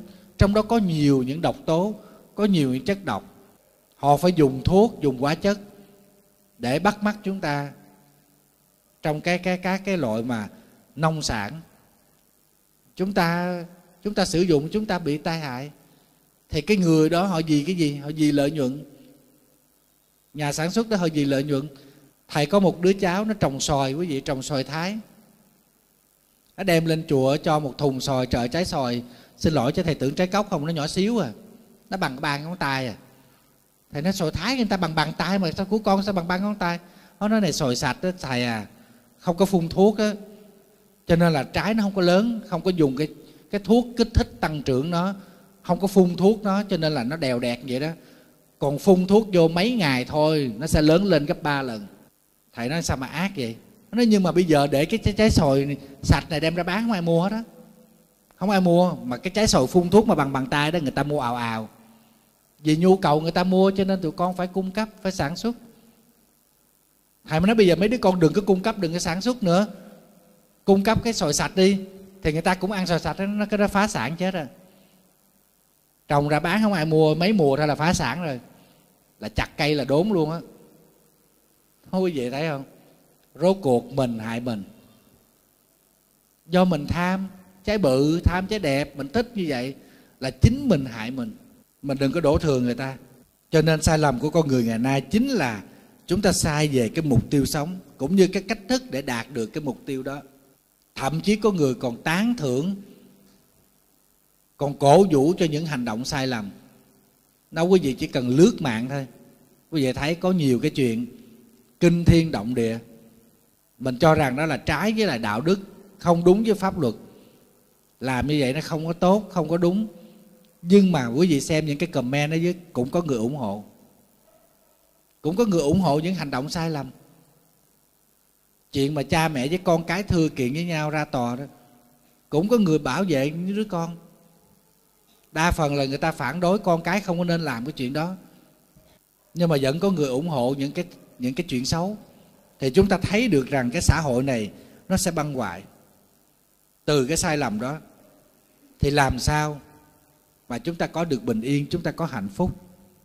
Hệ quả không thể tránh khỏi là chúng ta luôn cảm thấy lo lắng, bồn chồn, thất vọng, tự trách và đưa tới cái mặc cảm tội lỗi. Mà hệ chúng ta mặc cảm tội lỗi càng nhiều mà chúng ta không tỏ bài không thổ lộ được thì nó sẽ dễ dẫn tới trầm cảm tự kỷ.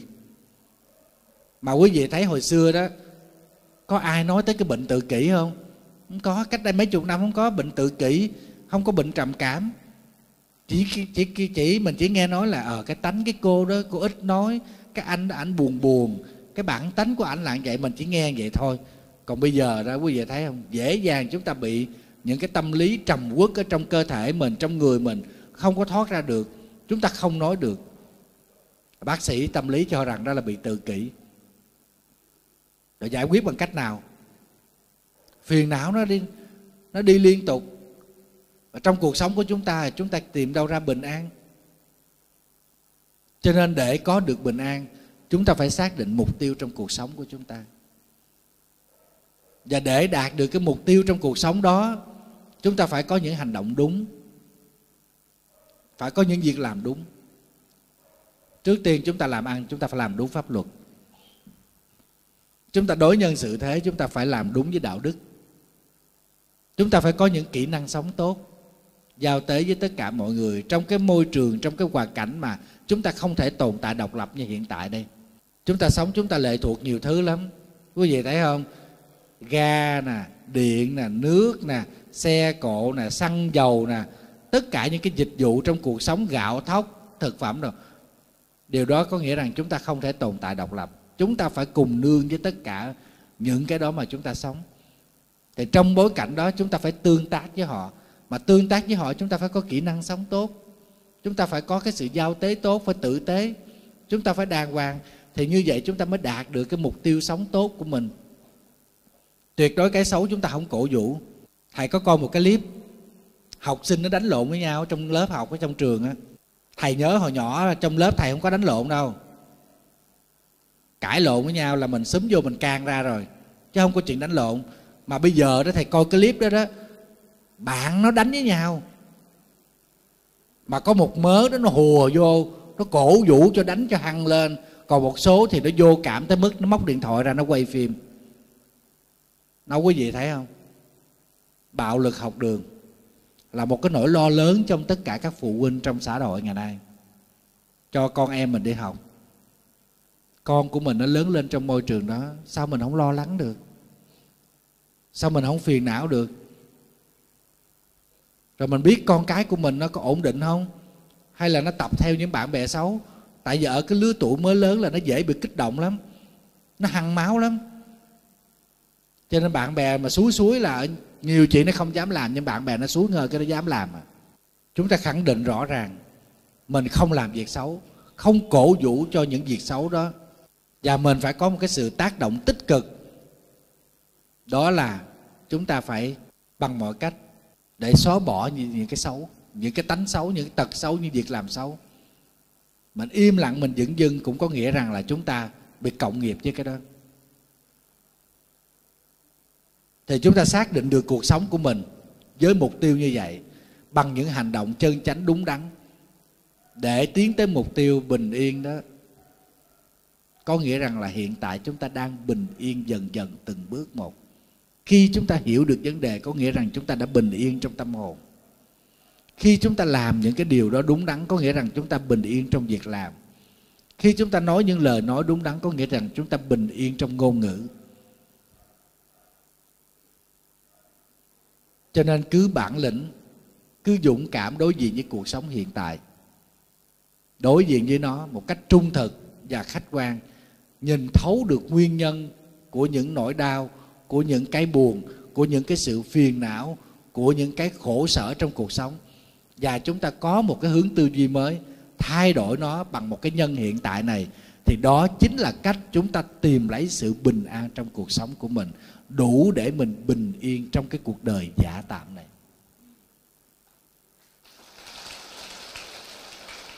Tuyệt đối không có dệt một cái ảo, một cái ảo ảnh nào trong tương lai là có một cái chỗ bình yên khác để đón nhận chúng ta, để chờ chúng ta. Tuyệt đối không có. Chúng ta phải gây dựng cái nhân hiện tại này và đối diện với cuộc sống hiện tại.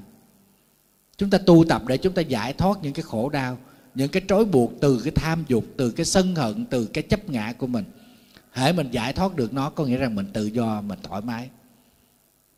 Ở nhà, chồng con mình làm một cái điều không phải, chúng ta sẽ không vui.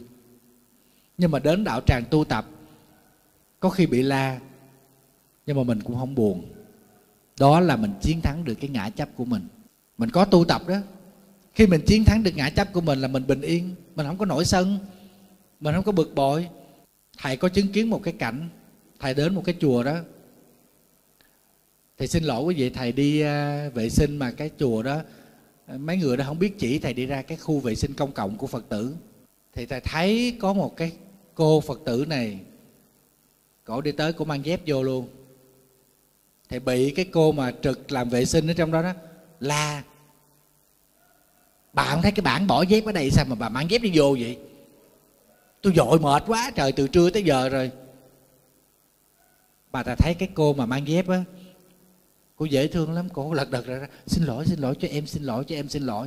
Mặc dù là cái cô đó lớn tuổi hơn cái cô dọn dẹp. Và thầy nhìn cái bề ngoài thì thầy thấy rằng cái cách ăn mặc đó, cái cách trang sức đó thì cái cô mà mang đôi dép vô toilet đó là cái người có địa vị trong xã hội. Là một người thành đạt về mặt kinh tế, ở nhà họ là bà chủ á.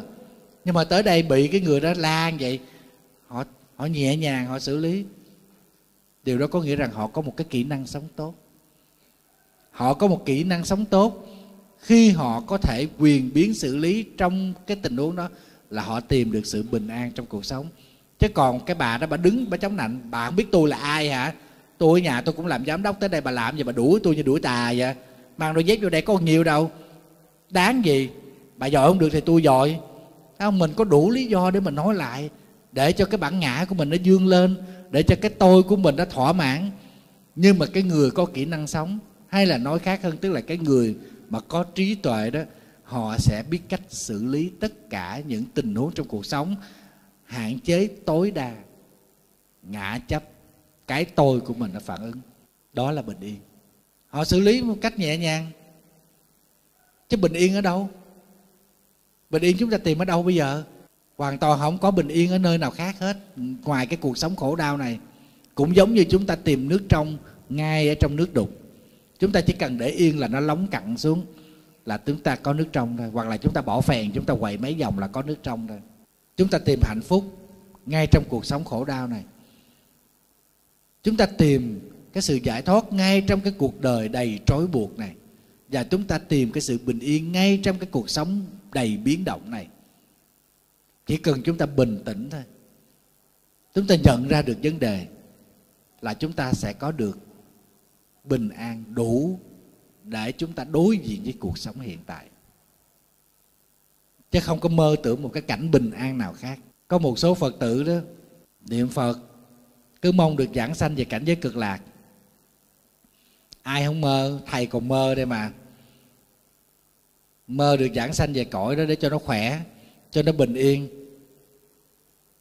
Nhưng mà muốn sanh về cảnh giới cực lạc, chúng ta phải hội đủ phước đức và nhân duyên. Nơi đó là nơi thanh tịnh. Nơi thanh tịnh thì phải có những con người thanh tịnh. Tức là nghiệp chúng ta cũng không còn nữa. Mà sân si nghiệp chướng quá trời quá đất mà đòi giảng sanh tịnh độ, hung dữ như bà chằn mà đòi sanh về tịnh độ. Sanh về đó rồi quậy cho tưng bừng khói lửa làm cho nó loạn trào hết cái cõi tịnh độ đó. Ai mà dám rước?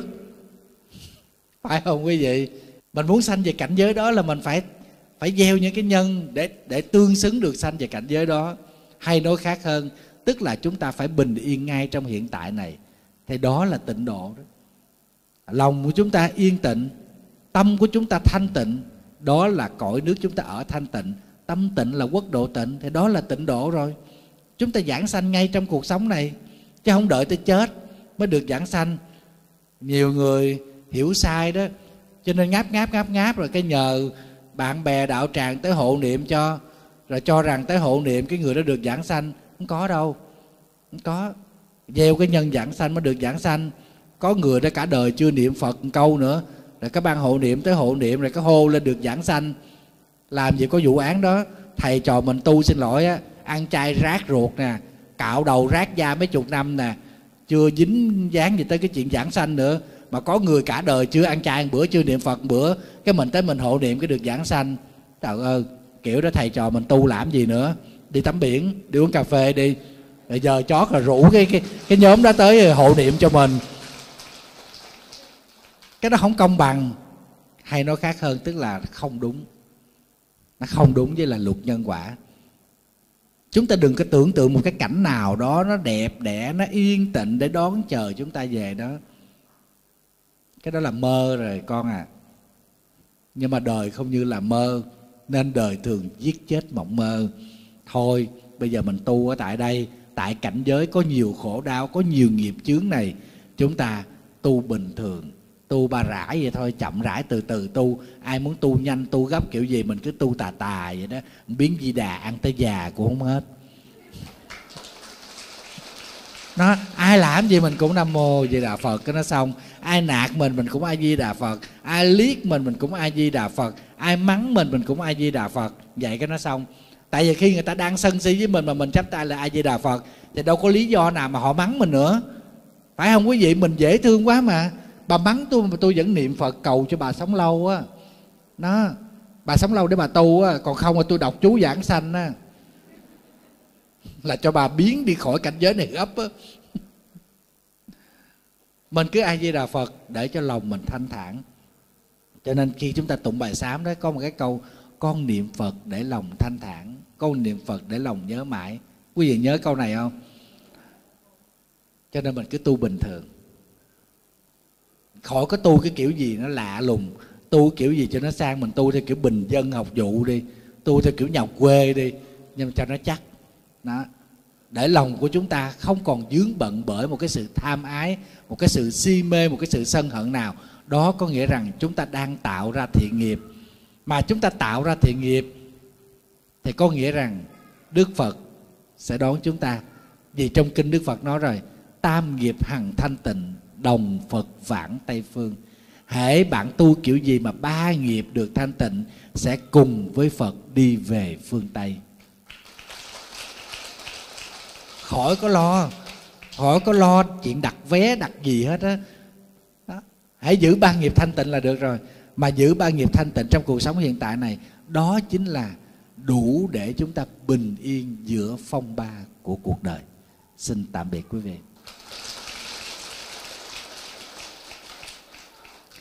Bây giờ dành thêm 5 phút nữa giải đáp thắc mắc. Quý vị có thắc mắc gì thì hỏi.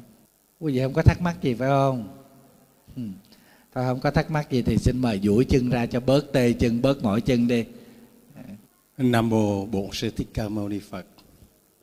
Thật là vô cùng quý hóa thay hôm nay, thượng tọa giảng sư đạo hiệu